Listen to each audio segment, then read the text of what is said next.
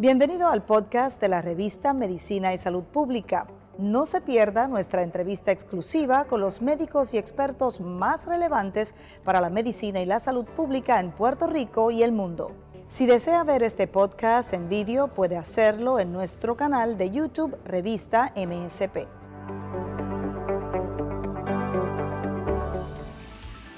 En la carrera por ofrecer los mejores tratamientos, continúan los avances clínicos contra el mieloma múltiple. Más adelante te damos los detalles.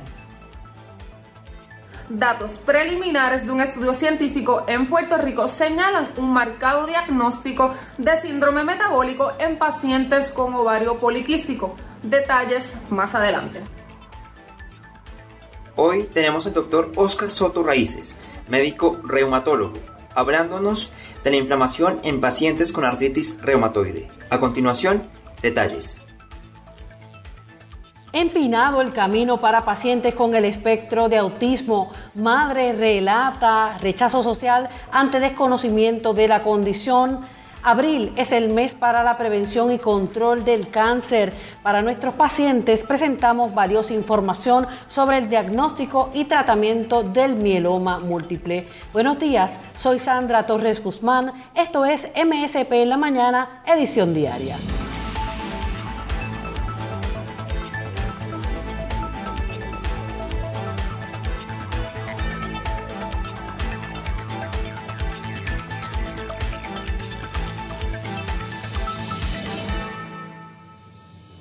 Este mes observamos la prevención y control del cáncer y MSP en la mañana traerá valiosa información para el paciente. Hoy la compañera Gisette Arellano nos hablará sobre el mieloma múltiple.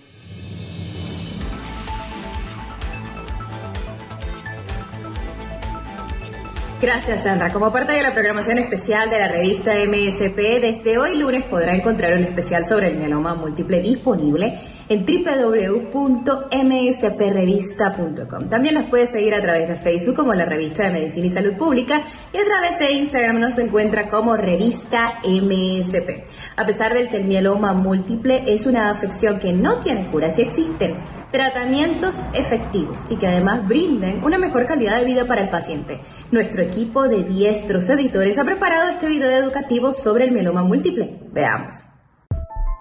Mieloma múltiple a diario nos encontramos expuestos a gérmenes presentes en el medio ambiente que pueden causarnos enfermedades, pero nuestro sistema inmunológico se encarga de combatirlos. Los glóbulos blancos son una parte fundamental de este sistema. Se dividen en varios tipos, pero juntos trabajan en equipo para destruir los gérmenes que invaden nuestro cuerpo. Dentro de los glóbulos blancos encontramos las células plasmáticas que tienen como función producir anticuerpos específicos que se unen al agente invasor, el cual a su vez atrae a otro tipo de glóbulos blancos que lo destruyen y eliminan del cuerpo. Las células plasmáticas reorganizan ciertos segmentos de su ADN para dar origen a tantas combinaciones como sean posibles y así tener la base para producir distintos anticuerpos que reconocen todo tipo de gérmenes. El mieloma múltiple es un tipo de cáncer que se origina de las células plasmáticas cuando ocurre alguna anormalidad en su ADN, lo que las lleva a multiplicarse exageradamente. Estas células plasmáticas cancerosas producen señales químicas llamadas citoquinas que evitan que las células madre presentes en la médula ósea, también llamadas células hematopoyéticas, se desarrollen, lo que implica que dejan de producir los distintos tipos de células sanguíneas. Por lo tanto, la producción de glóbulos rojos disminuye y la persona desarrolla anemia. Los glóbulos blancos empiezan a escasear y se debilita el sistema inmune, haciéndolo susceptible a infecciones y asimismo la baja producción de plaquetas aumenta el riesgo de sangrados. No obstante, algunos tratamientos contra el mieloma múltiple pueden tener los mismos efectos que la enfermedad en sí, como es el caso de la quimioterapia, que evita que las células hematopoyéticas se desarrollen y den origen otras células. Existe un número considerable de tratamientos para el mieloma múltiple que le ofrecen al paciente la opción y la oportunidad de un pronóstico favorable a largo plazo. Sin embargo, la efectividad dependerá de la receptividad de cada individuo, además de las evaluaciones previas realizadas por el oncólogo y un equipo de especialistas. Recuerde, hay un especial sobre el mieloma múltiple disponible en nuestra página web. Búsquelo como www.msprevista.com. Además de eso, síganos en Facebook como Revista de Medicina y Salud Pública y también nos puede buscar en Instagram como arroba revista MSP. Soy Gisette Arellano y ahora regresamos al estudio principal de MSP junto a Sandra Torres para continuar con lo que es MSP AM edición diaria. Falta de comprensión ante la alta incidencia de pacientes con el diagnóstico del espectro de autismo es quizá la mayor dificultad que presentan niños y adolescentes con la condición.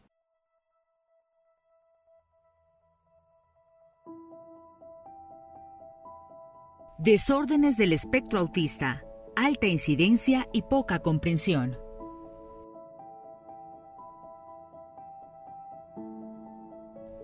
El autismo ha causado una creciente preocupación de salud pública en Puerto Rico, ya que su incidencia ha aumentado considerablemente durante las últimas décadas. Las cifras más recientes indican un aumento de la incidencia 10 veces mayor que la encontrada durante las décadas de los 80 y los 90. En Puerto Rico, se estima que alrededor de 36.545 personas presentan algún desorden del espectro autista, con mayor prevalencia en los menores de 21 años. No se ha identificado una cura para los DEA, por lo que los afectados por estas condiciones tienen problemas con su funcionamiento adaptativo, capacidad para trabajar y su salud mental a lo largo de su vida. Por esta razón, requieren atención médica y psicológica continua. Los estudios del desarrollo a lo largo de los años han logrado una identificación de las características únicas de estos trastornos y su diferenciación de otras condiciones neurológicas. Actualmente, se considera al autismo no como un trastorno único, sino como una conglomeración de desórdenes que tienen impacto en la interacción social, la comunicación e imaginación. Gracias a la investigación y la observación de los pacientes, ha sido posible identificar una serie de conductas que sobresalen en los niños con DEA. Alteración en interacción social. Pobre contacto visual. Disfruta de actividades solo, sin envolver a otros en sus intereses no muestra interés en los logros y emociones de otros. Dificultades interactuando en grupos o siguiendo reglas. Pobre reciprocidad social. Dificultad en atribuir estados mentales en otras personas. No responde al llamado o elogios de otros. Pocas o ninguna expresión facial o gestos Problemas para socializar cooperativamente con pares. 2. Dificultades en el lenguaje y la comunicación. Retrasos en el habla. Dificultades en el uso de gestos no verbales para comunicarse. Anormalidad en el tono, velocidad o ritmo del habla. Habla repetitiva o estereotipada pobres habilidades para iniciar o sostener conversación recíproca. Lenguaje ecolálico. Uso de neologismos. Lenguaje pedante o excesivamente formal. Pobre desarrollo de juego imaginativo apropiado para la edad.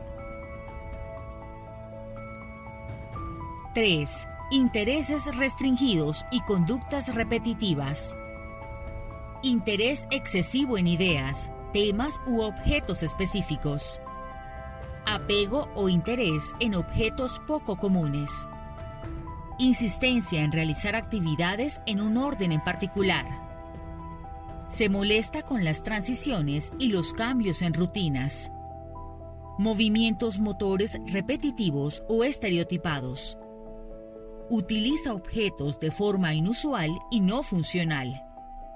Coloca objetos en línea. Interés en las cualidades sensoriales de los objetos. En este punto de la historia pueden evaluarse los patrones de conducta para que padres y médicos entiendan la condición particular de su hijo o paciente y así lograr una formulación más certera del desorden particular. Sin embargo, el camino es aún largo por la multiplicidad de su carácter y, por esto, los DEA siguen siendo un reto para quienes trabajan con niños o con personas con trastornos neuroevolutivos. Continuamos en MSP en la mañana, edición diaria. A esta hora, Elizabeth Colón Rivera.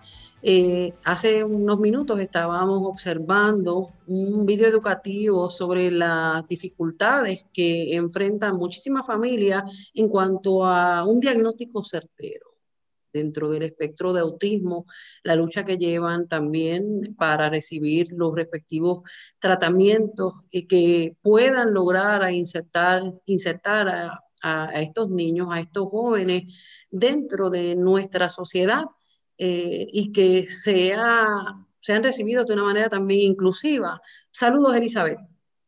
Saludos, Sandra. Muchísimas gracias por tenerme aquí en la mañana de hoy tempranito para dar, ¿verdad? Es compartir estas experiencias, estos testimonios con, con relación a, a, los cuidadores y a los padres y madres de, de niños, chicos, jóvenes y adultos con autismo. ¿Cómo se llama tu hijo? ¿Qué edad tiene? Pues mi hermoso Sol se llama Sol Luis, tiene 19 años y llevamos, ¿verdad? Eh, un tiempito largo en este camino de, del autismo, recorriéndolo y experimentando todas las altas y las bajas y las medianas sobre, sobre, este, sobre esta condición. ¿A qué edad fue diagnosticado Son Luis eh, con el espectro de autismo exactamente? ¿Cuál de, las de las condiciones? ¿Y qué, qué señales eh, se estaban, estaban apareciendo en, en, el niño para entonces llevarlo a, a, realizar ¿verdad? estudios que pudieran eh, revelar lo que realmente estaba pasando con él? Pues mira, Sol Luis fue diagnosticado a los tres años y diez meses. Fue una lucha bien difícil porque en aquel momento, estamos hablando de 2004, 2005, nadie eh, de los especialistas quería eh, dar un diagnóstico específico sobre autismo. Así que estuvimos recorriendo diferentes especialistas. Él empezó a dar una, unas señales bien raras. Por ejemplo, dejó de jugar eh, con propósito, empezó a tener movimientos repetitivos, se empezó a, como quien dice, desconectar y alejar. Él tiene una hermana mayor que es un año y medio mayor que él y entonces ellos jugaban mucho y de momento él dejó de jugar con ella. Y ella es la que me trae a la atención, me dice, mami, aunque era muy pequeña, ella ya hablaba mucho y me dice, mami, nene no juega conmigo. Y entonces ahí empiezo yo a notar ciertos cambios, empezamos a tener muchos este, estados, como quien dice, de estrés, empezamos a tener los famosos tantrums. Él eh, no habló, o sea, él, había empezado a decir unas palabritas y dejó de hablar. Este, y entonces la gente me decía, es que él es varón y los varones están las más, las nenas son más chismosas y todas estas este, cosas culturales que tenemos nosotros los puertorriqueños. Pero entonces yo empecé a notar todas esas, esas cosas raras, él me dejó de mirar a los ojos directamente, este, le molestaban los ruidos y yo dije, no, no, espérate, esto no es típico que está ocurriendo, que está pasando. Así que empezamos la lucha de poder encontrar e identificar un especialista que nos dijera realmente qué estaba pasando.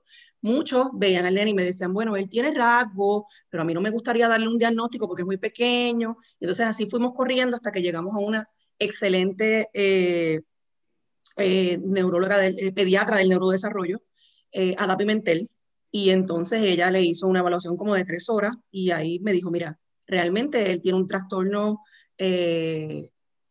pervasivo que normalmente pues se, se, le conoce como autismo. A mí no me gustaría darle el label o la etiqueta porque él es muy pequeño, pero eh, realmente esto es lo que está pasando. Y entonces pues decidimos darle la etiqueta y empezar a buscar los servicios de terapias y todo esto que pues obviamente en Puerto Rico todo esto es bien cuesta arriba. Eh, al recibir ese, ese diagnóstico como padres, ¿Cómo enfrentaron la noticia? Pues mira, yo te puedo decir bien honestamente, Sandra, que ese ha sido uno de los días más difíciles de mi vida. Eh, yo le digo a todos los padres cuando, eh, ¿verdad? Vienen porque nosotros tenemos siempre como esa red de apoyo entre los padres, siempre los estamos buscando, que cuando reciben esa noticia es normal gritar, llorar, negarse, pataletear, preguntarse por qué. Hay que poder eh, expresar todos esos sentimientos de frustración, de ira, de desesperanza. O sea, es bien difícil. Luego de eso, como yo digo, te armas, te pintas la sonrisa y empiezas a buscar los servicios, empiezas a buscar las ayudas empiezas a buscar las herramientas y los recursos para poder ayudar a tu hijo. Pero sí, es uno de los días, yo te puedo decir que todos los padres y madres de chicos y niños y adultos con autismo te van a decir lo mismo. Es uno de los días más difíciles, más duros, donde uno llora, donde se le salen las lágrimas y cada vez que uno se acuerda de eso, como ahora me pasa a mí, se le aguan los ojos porque es un día, o sea, fue uno de los días más terribles para mí. Al confirmar ese diagnóstico, ¿cuán difícil se hizo comenzar a, buscar ayuda? ¿Qué opciones tienen los padres que eh, están recibiendo este diagnóstico dentro del espectro de autismo o que piensan que sus respectivos hijos tienen algún tipo de, señal que pudiera indicar de que sufren el, trastorno. Eh, en este caso, ¿cuán cuesta arriba se hizo comenzar a impanar una serie de servicios que son necesarios para, para el bienestar del menor? Pues mira, yo te puedo decir que en aquel momento, disculpe, que en aquel momento eh, se, a, mí, ¿verdad? Y a muchos padres que en el, al principio de la década del 2000 eh, se, se estaba comenzando a hablar de autismo, no había mucha información. Realmente yo, la poca información que sabía de autismo, mi mamá era maestra, trabajaba en una escuela eh, elemental donde había grupos de autismo en, aquel, en aquellos tiempos, estamos hablando de los 80 y los 90, este, y, el, el, panorama que yo tenía era bien tétrico. ¿verdad? En aquel momento, así que yo empiezo a buscar información, le empiezo a preguntar a ella, ella me empieza a orientar, pero muchos padres que no tenían esos recursos, por ejemplo, tener una mamá, una madre que fuera maestra, se enfrentaban al desconocimiento, a la ignorancia, a la falta de información, a la falta de servicio, o sea, eh, eh, era un proceso bien cuesta arriba. Ahora sigue siendo un proceso bien cuesta arriba, pero la bendición que tienen muchos padres de estos niños que están subiendo y que están, ¿verdad?, este, comenzando con este diagnóstico, es que hay mucha más información, hay mucha más difusión, aunque los servicios siguen siendo difíciles, de difícil acceso y muchas veces tenemos que pelearlos, bueno, siempre tenemos que pelearlos dentro del departamento, si no los, los, los recursos privados son bien costosos pero la, suerte que tienen los, padres ahora, si lo podemos decir así de suerte, es que hay mucha más difusión, hay mucha más información. Ellos con entrar al Internet, ¿verdad? Pueden buscar eh, servicios, hay muchas redes de apoyo, pueden buscar ayuda, hay opciones hasta virtuales. En aquel momento, estamos hablando del 2004, 2005, 2006, pues se hacía un poquito más difícil ese proceso, pero siempre bien cuesta arriba.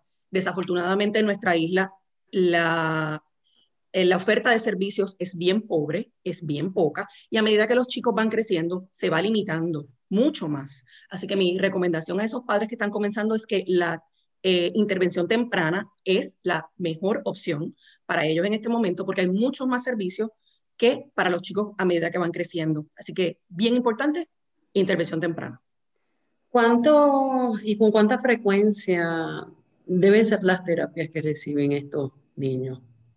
Pues mira, lo, por ejemplo, lo que muchas veces te, te permite el departamento son dos, como mucho, tres veces en semana. Lo idóneo es que fuera varias veces en semana, dos o tres veces, o quizás cuatro, depende de el punto donde esté el chico y las necesidades que tenga el niño o el chico en ese momento. Pero, pues, dadas las circunstancias de la oferta de servicios, de cómo estamos viviendo ahora mismo, pues las circunstancias dentro del Departamento de Educación, pues muchas veces lo que, lo que te permiten es una o dos veces en semana para la frecuencia, pero es bien importante mantener esa constancia y mantener esa continuidad de los, en los servicios y en las terapias, para que los chicos vayan recibiendo y continúen recibiendo eso constante y continuamente y mantener esas este, estrategias de terapia en la casa, para que entonces el chico no tenga una desfase entre lo que está recibiendo en la terapia y lo que está viviendo en casa.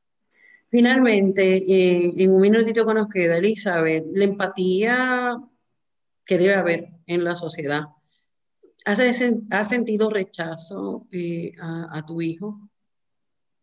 Sí, eh, desafortunadamente hemos sentido, o sea, literalmente, y todo el tiempo, todo el tiempo, o sea, desde que él era pequeño y comenzaron los tantrums hasta ahora que tiene 19 años, y obviamente yo no lo puedo dejar ir a un baño de hombres solo, sea, que tengo que entrarlo conmigo al baño de mujeres. Hemos sentido la mirada eh, juzgada, juzgante e inquisitiva y, y, con desagrado de muchas mujeres que me miran y dicen, pero ¿qué hace ella con ese muchacho grande ya en, el baño? Y realmente es bien desagradable tener uno que estar explicando continuamente, mira, es que mi chico tiene autismo, mi chico no puede ir al baño de los hombres solo. Así que sí, constante y continuamente. Y ese es un punto de la que muchas veces no se habla y no se, y, no se especifica. Y bien importante, los niveles de los chicos, porque siempre vemos en la televisión series como atípica, el chico es bastante funcional, pero nos olvidamos que hay chicos que no son verbales, que hay que ayudarlos en todo, que necesitan mucho apoyo, que no, que, que, que no, o sea, que no tienen esos, esas herramientas o esas destrezas para poder moverse en la vida solitos, ¿verdad? O casi solos. Así que es bien importante tener esa empatía y entender que muchas veces tú vas a ver un padre o una madre con un chico de la mano, a lo mejor con barba y bigote como el mío, y dices, ay, bien, pero ¿y ese nene tan grande o llevándolo al baño? Piensen que probablemente está dentro del espectro de autismo no es muy funcional, no es verbal y necesita apoyo y el cariño y la comprensión de todo el mundo. Gracias por compartir esa eh, hermosa historia, una historia de amor. Gracias. Seguimos aquí en MSP en la mañana, edición Abril también es el mes para la prevención sobre la violencia sexual. ¿Qué factores debemos conocer para identificar cuando un menor está siendo abusado sexualmente? Conversamos con la trabajadora social clínica Marietina Ruberté sobre la cruda realidad de las personas abusadas, incluyendo aquellos que han sufrido violencia doméstica. A esta hora nos acompaña la doctora Marietina Ruberté, eh, trabajadora social clínica y ex coordinadora del Centro de Ayuda a Víctimas de Violación en la región de Ponce. Saludos, eh, de Ponce, saludos, doctora. Saludos, gracias por la invitación. Doctora, este mes eh, de abril observamos lo que es la, la, prevención de la violencia sexual. ¿Qué nos puede hablar sobre este tema? Bueno, eh, sabemos que la violencia sexual se da ¿verdad? En, cualquier momento, en cualquier lugar, pero se utiliza eh, el mes ¿verdad? para concientizar a las personas sobre esta situación que eso no ha parado. ¿verdad? Eh, lo que pasa es que a veces salen menos casos de lo que realmente tenemos en, en, las estadísticas. ¿Cuál eh, es la realidad en Puerto Rico? Sabemos que, que, tal vez no tengamos a la mano estadísticas recientes, pero sigue siendo un problema oculto, porque incluso muchas de las víctimas de violencia doméstica no mencionan que en algún momento fueron víctimas de abuso sexual en la misma relación.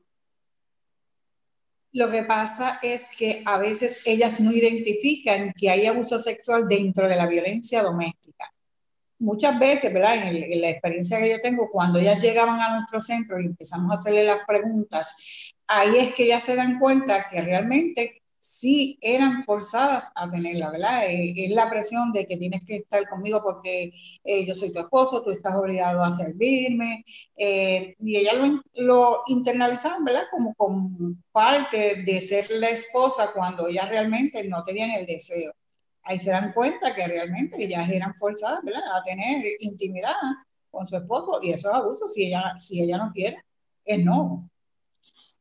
¿Qué es el abuso sexual? Eh, accesar a una persona sin su consentimiento y puede, puede, puede llegar a la, relación íntima.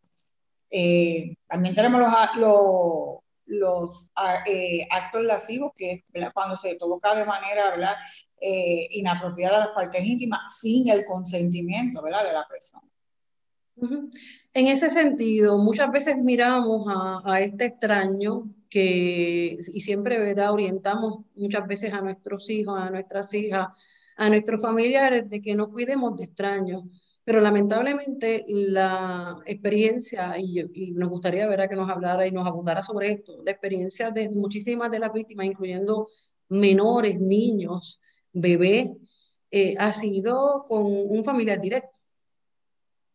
Eh, eso es correcto. Lamentablemente ocurre con personas allegadas porque tienen acceso, ¿verdad? A las personas. Yo te puedo decir que la experiencia que yo tuve durante mis 20 años allí, el, por lo menos el 90% de los casos que llegaban allí tenía que ver con personas cercanas o familiares de la sobreviviente. En ese sentido, doctora, también, eh, ¿cuán en riesgo están nuestros niños y qué debemos observar como padres de si nuestros hijos están siendo víctimas de abuso sexual? Eh, yo creo que, que, nuestra cultura, ¿verdad? lamentablemente, eh, es de mucho beso, mucho abrazo, donde el, el, vecino llega a tu casa con la familiaridad, puede tener acceso a esos niños, tú no lo ves como un posible agresor, puede tener, ¿verdad?, eh, en un acercamiento inapropiado, quizás el niño no, depende de la edad que tenga, no lo puedo percibir, ¿verdad?, como un acercamiento inapropiado. Eh, y sabemos, ¿verdad?, que, que los niños muchas veces no hablan de esto porque piensan que no le van a creer. Y, y, si un niño empieza a rechazar un adulto o empieza a tener algún tipo de resistencia hay que indagar qué está pasando ahí, ¿verdad? Este, porque a veces eh, entendemos que son changuerías, no, no, ¿qué está pasando ahí? Que ese, quizás antes ese menor tenía una buena relación con ese adulto y ahora hay un rechazo ¿verdad? hacia esa persona o miedo de estar con ella o no quiere ir. Ejemplo, lo, están niños que están siendo cuidados en, en, algún lugar y empiezan a no querer ir allí, ¿verdad? Y pensamos que ah, eso es que no, quiere, no, quiere, no quiere que lo saquemos de la casa. A lo mejor es que no quiere compartir porque sabe que al llegar allí va a pasar por una situación, ¿verdad? Que no es de su agrado y que lo incomoda. ¿Qué otras características, señales podemos observar que nos alerten de la posibilidad de abuso sexual? Bueno, vemos niños que se aíslan, eh, que los vemos, ¿verdad? Eh, niños que son bien activos, los empiezas a ver aislados, a veces no comen mucho, eh, hablan muy poco, eh, empiezan a tener eh, pesadillas y vemos un apego ansioso ¿verdad? A, a, sus padres, a los que puede identificar como figuras de seguridad. y eso te puede estar dando. Hay muchos que empiezan, dependiendo de la etapa que estén, empiezan a orinarse en la cama, a tener como que esas conductas regresivas y es una alerta, ¿verdad? Y lamentablemente a veces los papás no saben cómo accesar a, los niños y ellos piensan que los van a regañar, que, ¿verdad? Que, que los van a penalizar, cuando la realidad, ¿verdad? Que la situación no, no, no depende de ellos, sino de ese adulto que se está aprovechando de esos niños. Y hay que observar, usted conoce a su hijo, eh, el comportamiento de él ha cambiado de manera radical, es otro niño del que usted está acostumbrado a ver qué está pasando. Y no quiero dejar de mencionar, ¿verdad? Que está eh, el alto auge que hay en, en, los acercamientos que hay a través de, de, de estos medios, ¿verdad? Eh, a nuestros niños, porque ahora ellos están más conectados que antes por la situación que tenemos, ¿verdad? Las clases y demás, o están buscando información para sus clases y quizás si el adulto no está pendiente puede llegar a accesar A, a, lugares donde eh, puede haber peligro para ellos. Es importante estar vigilantes a eso. Y están en riesgo tanto varones como niñas. Exactamente. Aquí el, el, abuso sexual no discrimina por género y tenemos ¿verdad? pedófilos que, que le gustan niños de, pueden ser niñas de entre edad, eh, edad prepuberal o, o en la pubertad, igual que en los niños, niños infantes, ¿verdad? Y que sean varones, porque ellas tienen unas preferencias en, en sus víctimas. Y no podemos pensar que solamente las niñas son abusadas. Te puedo decir, yo tengo una fundación que trabaja eh, con varones que han sido abusados y, y, fueron abusados de niños, llegaron a la adultez. Sabemos, ¿verdad?, que hay el estigma de que el varón que ha sido abusado, que no debe pasar, pero mucha gente piensa que un varón que ha sido abusado va a terminar siendo homosexual, que no es la realidad eh, totalmente. Eh, y muchas veces no buscan ayuda, ¿verdad? eh, porque la mayoría de los sitios atienden más mujeres que varones. Y eso a veces los limita a buscar esa ayuda. Y sí, inclusive, ¿verdad? La población que también estaba desprovista, la LGTBQ, etcétera, ¿verdad? Que también son expuestos, ¿verdad? A este tipo de, de situaciones. ¿Cómo se llama la fundación, doctora? Se llama Triada de Puerto Rico. Fundación Triada de Puerto Rico e inclusive tiene grupos de apoyo, ¿verdad? Para personas que han sido, ¿verdad? Han pasado, varones que han sido, eh, han pasado por una situación de abuso y la población LGTBQ, etcétera. ¿Cuáles son las características de este varón abusado? Eh, no están muy distantes de lo que son las niñas, ¿verdad? Eh, el, tener esa versión a algún tipo de persona, inclusive depende de la edad en, la que puede haber ocurrido el abuso. Tenemos niños que empiezan a tener eh, un interés eh, en lo que es la sexualidad y el tema de la sexualidad. Vemos a veces muchas niñas adolescentes que se ponen muy promiscuas, ¿verdad? Eh, en relación a, a, lo que le pasó. y a veces la gente no entiende fue abusada, pero está en ese tipo de conducta, ¿verdad? Hay muchos factores que operan ahí para que esto se pueda dar. Eh, y sabemos, ¿verdad?, que tanto niños como niñas, eh, esa violación a esa integridad eh, tiene unos efectos a corto y a largo, largo plazo. Doctora, en su experiencia, el perfil de ese acosador, el perfil de ese abusador, en el caso de, de los niños, ¿quiénes podrían ser o quiénes, eh, según los casos que usted ha visto, han sido los mayores, las personas que mayormente han abusado de estos menores?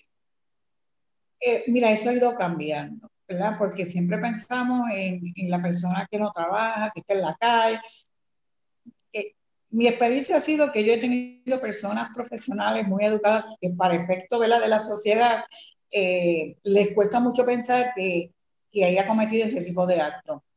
Pero vemos, ¿verdad? Eh, y acuérdate, un agresor, eh, por lo general, busca eh, actividades donde tenga acceso a niños, ¿verdad?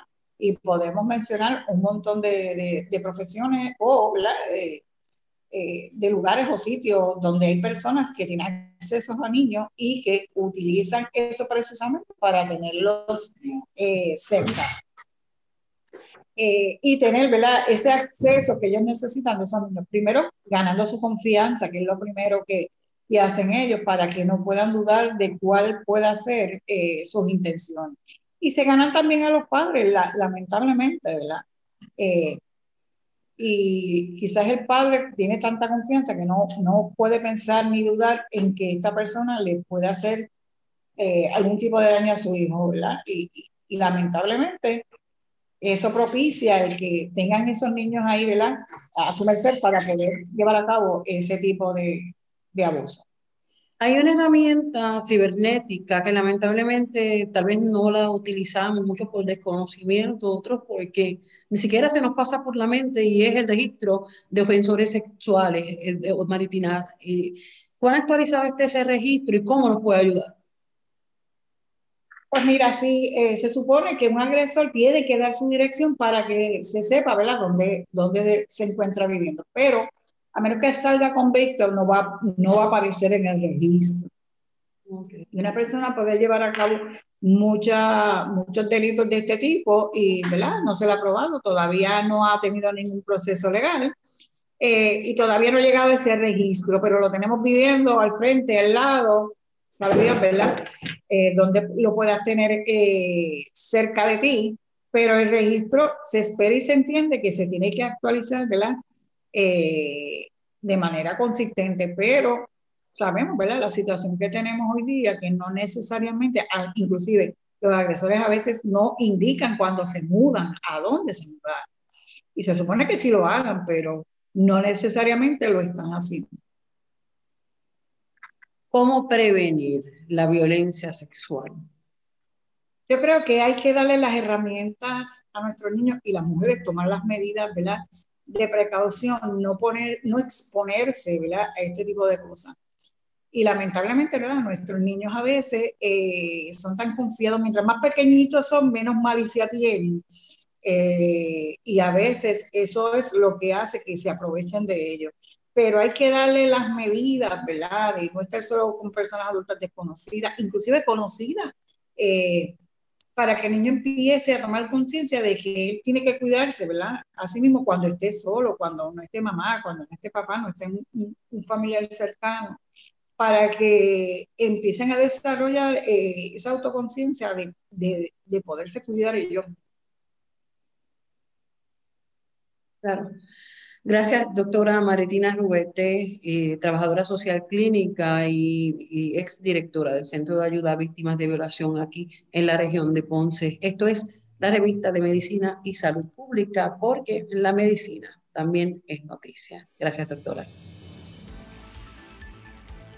Ahora pasamos con el compañero Eduardo Naya, quien nos presenta información sobre los problemas en las articulaciones.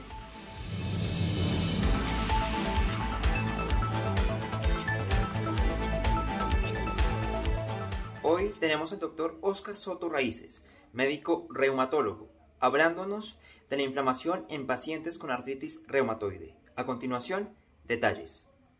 La artritis eh, reumatoide es una condición sistémica autoinmune inflamatoria. Eh, lo que significa es que el sistema inmune ataca al cuerpo, usualmente las articulaciones, por eso se cataloga como una artritis, pero también puede atacar otros órganos en el sistema, produce inflamación, por eso llamamos, le decimos que es una condición inflamatoria y puede afectar mayormente las, articulaciones periferales como las manos, los pies, las rodillas, pero también puede afectar en ocasiones el pulmón, eh, el, alrededor del corazón eh, y en algunos casos la vasculatura, pero hoy en día con los tratamientos que tenemos, la detección temprana, el diagnóstico a tiempo y el tratamiento adecuado, podemos poner estas condiciones en remisión eh, y evitar estas otras manifestaciones sistémicas mucho más allá de las articulaciones. Lo más importante es que la inflamación es eh, continua si no hacemos nada para detenerlo y puede entonces eh, dañar la articulación, lo que lleva a la deformidad, lo que lleva entonces a la pérdida de función y es lo que podemos evitar hoy en día si encontramos el tratamiento adecuado para el paciente. Con artritis reumatoidea realizamos varios estudios muchos de ellos para buscar y probar tratamientos nuevos, eh, otros como algunos de los que estamos haciendo en el centro en estos momentos, lo que buscan es eh, ver los efectos secundarios y estudiarlos de forma mucho más específica a largo plazo con medicamentos que ya están en el mercado y en otras ocasiones usamos esos medicamentos que ya están aprobados para otra condición para ver si también trabajan controlando la inflamación de la artritis. Todos nuestros pacientes no olviden que una detección temprana es primordial para garantizar el buen pronóstico de la enfermedad. Seguimos con Sandra Torres en el estudio principal de MSP. Hasta aquí esta edición de MSP la mañana, edición diaria. Puede acceder a nuestra página www.medicinaysaludpublica.com. Además, puede buscarnos a través de las redes sociales por revista MSP en Facebook, Twitter e Instagram. Buen día.